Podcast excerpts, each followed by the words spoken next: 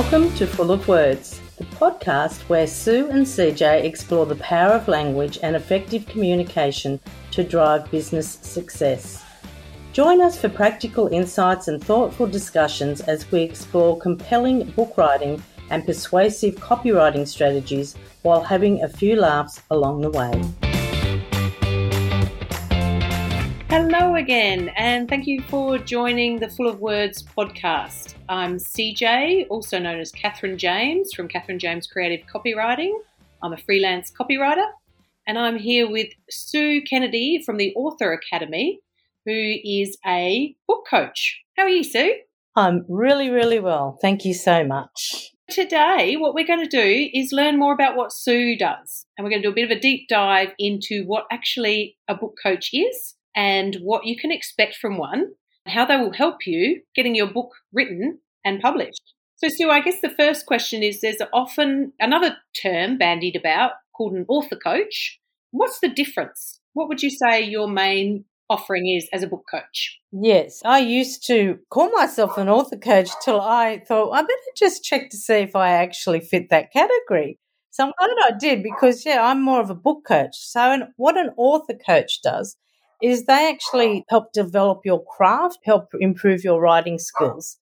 Where, on the other hand, a book coach focuses on helping you to take your manuscript from an idea to an actual finished published book. Okay. You're an end to end business model effectively. So you can meet someone with an idea who's written the book and you can help them develop it or maybe haven't written the book. Both help develop it and to place some structure on it and to actually get it published. Yes. The other thing that can happen is some people can come through and have an idea and think that that's what they want to write the book about. And then all of a sudden they get halfway through and they just like, it's not sort of sitting right with them and not resonating. What happens from there is then what we do is, you know, we just completely change it and then of course, yeah, rewrite the story that they should be writing. Sure. I think I've heard this before when people attempt to write a novel themselves or a story. They think they know what they want to say, uh, but they aren't sure, as they say, until they get to the middle of it. Do you help them nut out that process along the way? Yeah, so I do have a bit of a process. It's pretty much we sit down, we just brainstorm, and through the conversation, I start to delve into the story a little bit, pull that information out. But I do have other unique processes that I use as well that also can tap into the subconscious and bring out what's supposed to be actually happening, which a lot of people, yeah, they get stuck and they get blocked and don't know how to unblock and move forward. So I use this process with them. There's a couple of different ones I use. That sounds really interesting. And I think that is part of the issue. I know what it's like to get writer's block but I tend to work on smaller projects, you know, that are 250 words or 2,000 words. Often a book will be 25 to 60,000 words. And then some. Yes. I guess it's very common that people don't know where to start, particularly. Exactly. And you're right, because a book is such a large project and it's very overwhelming for a lot of people. And hence why a lot of people start and then get into it and realize it's such a big job that they don't know what to do next. What we need to do is just pretty much chunk it down into smaller pieces so that it makes it easier to actually get it finished. I think that's the biggest thing with people. Like, and this is why, as you say, even a smaller chunk can give you writer's block. When you bring it down to a smaller chunk, it's a lot easier because you only have to concentrate on that one little bit not the overall picture. That's so true. When I'm writing, I will always do a wireframe or a, you know a this, then this, then this. Often I find that structure that I've set out doesn't actually match the end product completely, but it'll help me along the way as I write a little bit more about something and then I'll think about something else I want to write about. Exactly right, because it can be a big maze otherwise if you don't actually break it down. And that's one of the things we start off.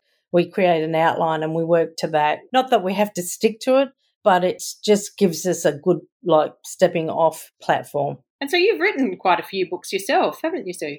I have. I am on my 11th, but I predominantly help other authors get theirs done. So mine always go to the back burner, but that's okay. I, I really enjoy helping others get theirs written. It's funny, isn't it? We should practice what we preach. I was listening up to a podcast earlier about social media and about consistency.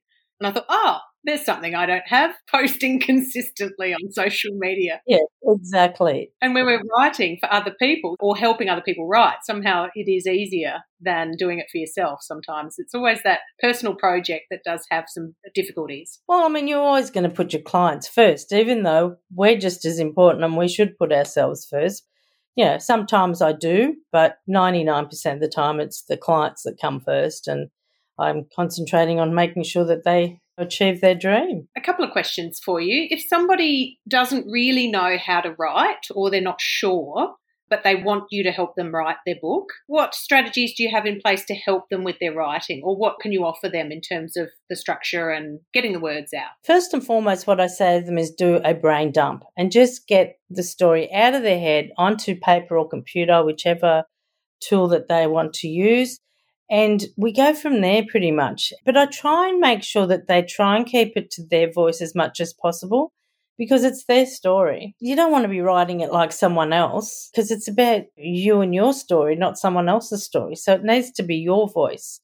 And we all have a unique voice. Absolutely. Once I've done the brain dump or, you know, gotten everything out, I did have a client who used a audio recording tool to do that and, you know, got it onto words at least. What happens from there? What we do then is we make sure that it all flows. It needs to flow because there's nothing worse than starting off in one chapter and then you go to the next chapter and you're completely lost and have no idea what's going on and it doesn't make any sense whatsoever. So we make sure that it flows. But, know, we go through and we just work out and make sure that it does make sense and that it's also written clearly so people don't get lost and, and so that they understand what the story is all about. Perfect example I had was a couple that flew from the other side of Australia to see me and they sat down with them for a few hours and their book was like a big A4 book and it was, you know, like a couple of inches thick. It was quite large. And I brought it home, they'd explained what it was all about. And it sounded fascinating. It was pretty much the wife's life story, but she sort of fictionalized it, which is fine because she didn't really want it to be pointing back at her, and that's fine because she had quite a horrific life uh, earlier on. Anyway, so I thought it was great, and I brought it home, started having a look.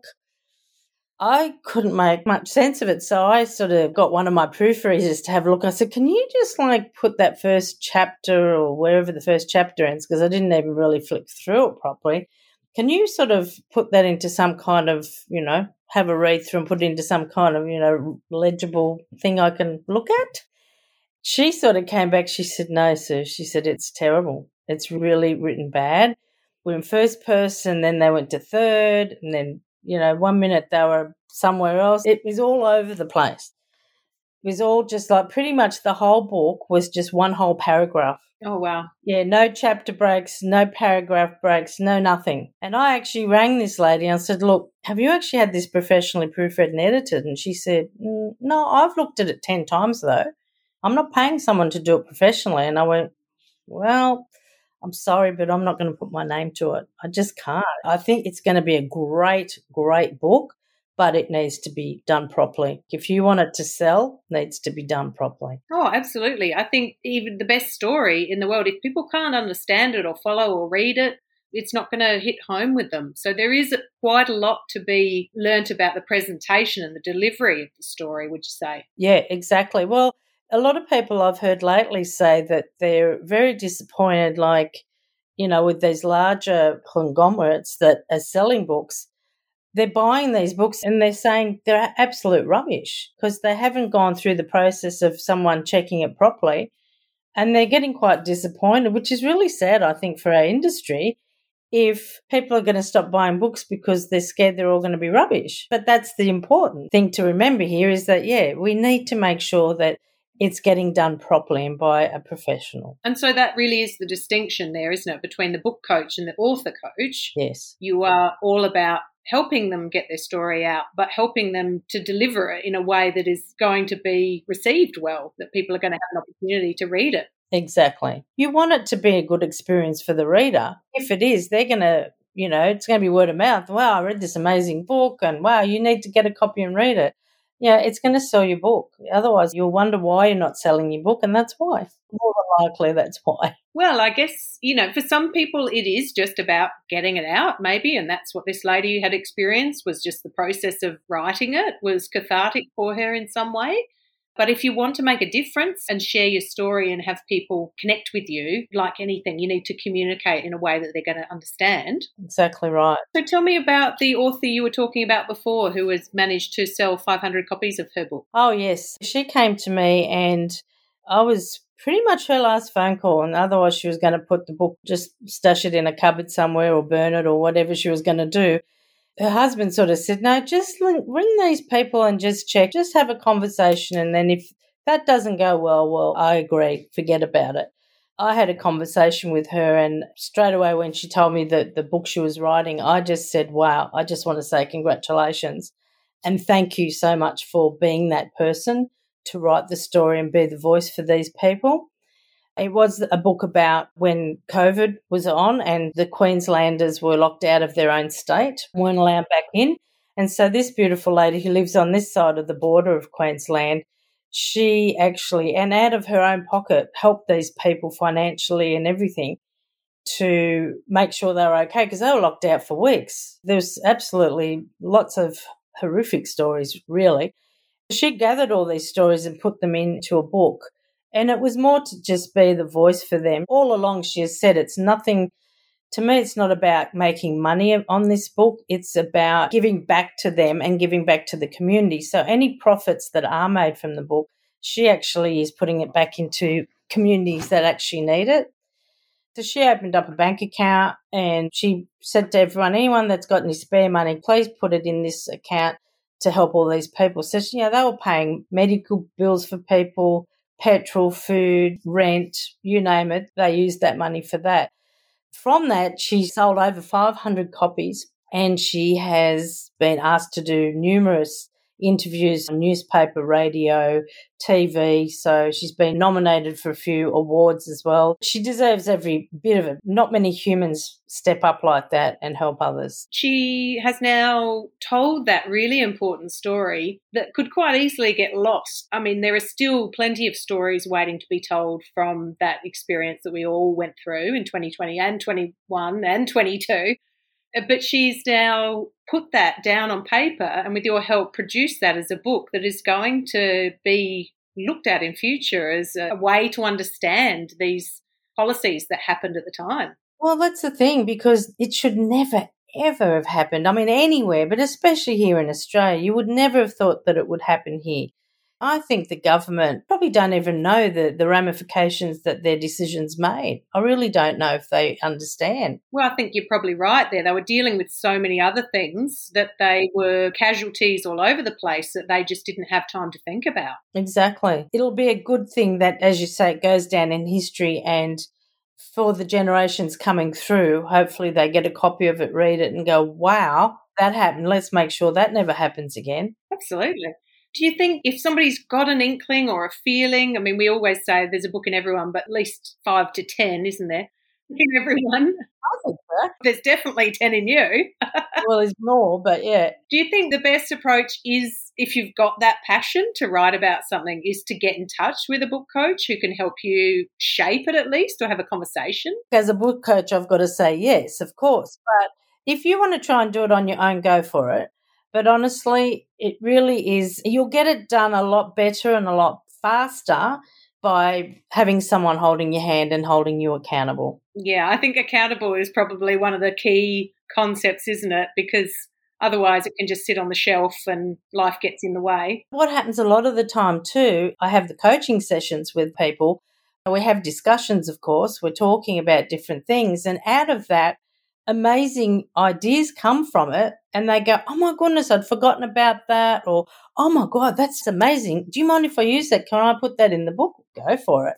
New material evolves, which is great. The inspiration of sharing your idea, giving your idea fresh air, bringing it out into the sunlight and having someone else look at it can really change your perspective on it as well. Exactly. Yeah. Another example is when if you're writing it yourself, I used to run writing groups a few years ago and I would pair them up and get them to swap writing. and they would critique each other. And one of the ladies read and she sort of said, Oh, I didn't quite understand what you meant by glory box. Or what was the other one? One of them old Ringham washing machines. She had no idea what that was. And I went, Wow, really? Anyway, that's a perfect example that you in your head think that it makes sense, but to someone reading your book, it doesn't. Something really simple, I guess, what you think is simple. Exactly. It really is important to make sure that you, you work with someone. And, and I always recommend, even though we offer professional proofread and edit, I always say get your family and friends to have a look first before you send it to a professional because that way, you know, it's not going to cost you as much as well if you get you know all the other little bits ironed out before you send it to a professional so. I think you've just got to make sure when you send it to family or friends that you tell them to just say a little bit more than this is really good as they will want to say. You say did you understand it? Did you know what i meant? As you have a few questions to guide them on the type of feedback you need. Yeah exactly and great point because most of them as you say they won't want to hurt your feelings I'll be like, oh, how do I tell them it's terrible? and they won't. They won't tell you. Avoid the call. this is, but still, you know, you will get, there'll be at least one family member that will tell you. But that's why you do need a professional because they're the ones attached to it or attached to you in that regard. So they will actually, of course, they're going to be saying it from a place of love, but they are going to say, look, this could sound better if you reframed it this way. Bit of reflection on your writing. Brilliant. Okay. Well, thank you so much, Sue, for sharing what you do as a book coach. It's been really interesting to hear about. Thank you. You're welcome. Next time, when you tune in, Sue will be putting me in the hot seat. Yes. And asking me questions about what I do as a copywriter, asking me to justify my existence. and we'll try and have a few laughs in that as well. Thank you for listening and thank you, Sue. Thank you very much for interviewing me. My pleasure. And of course, if you want to know more about either of us, there are links in the show notes if you'd like to contact either of us. Maybe even a link to that book that was published, we might include too, I think. I think there'd be people interested in that one. Yeah, great idea. We'll make sure we put that in. We'll see you next time. Bye. Thanks for listening to Full of Words. We hope you've gained valuable insights and enjoyed the journey with us. Keep honing your communication skills for success and join us next time for more exploration of the power of language in business.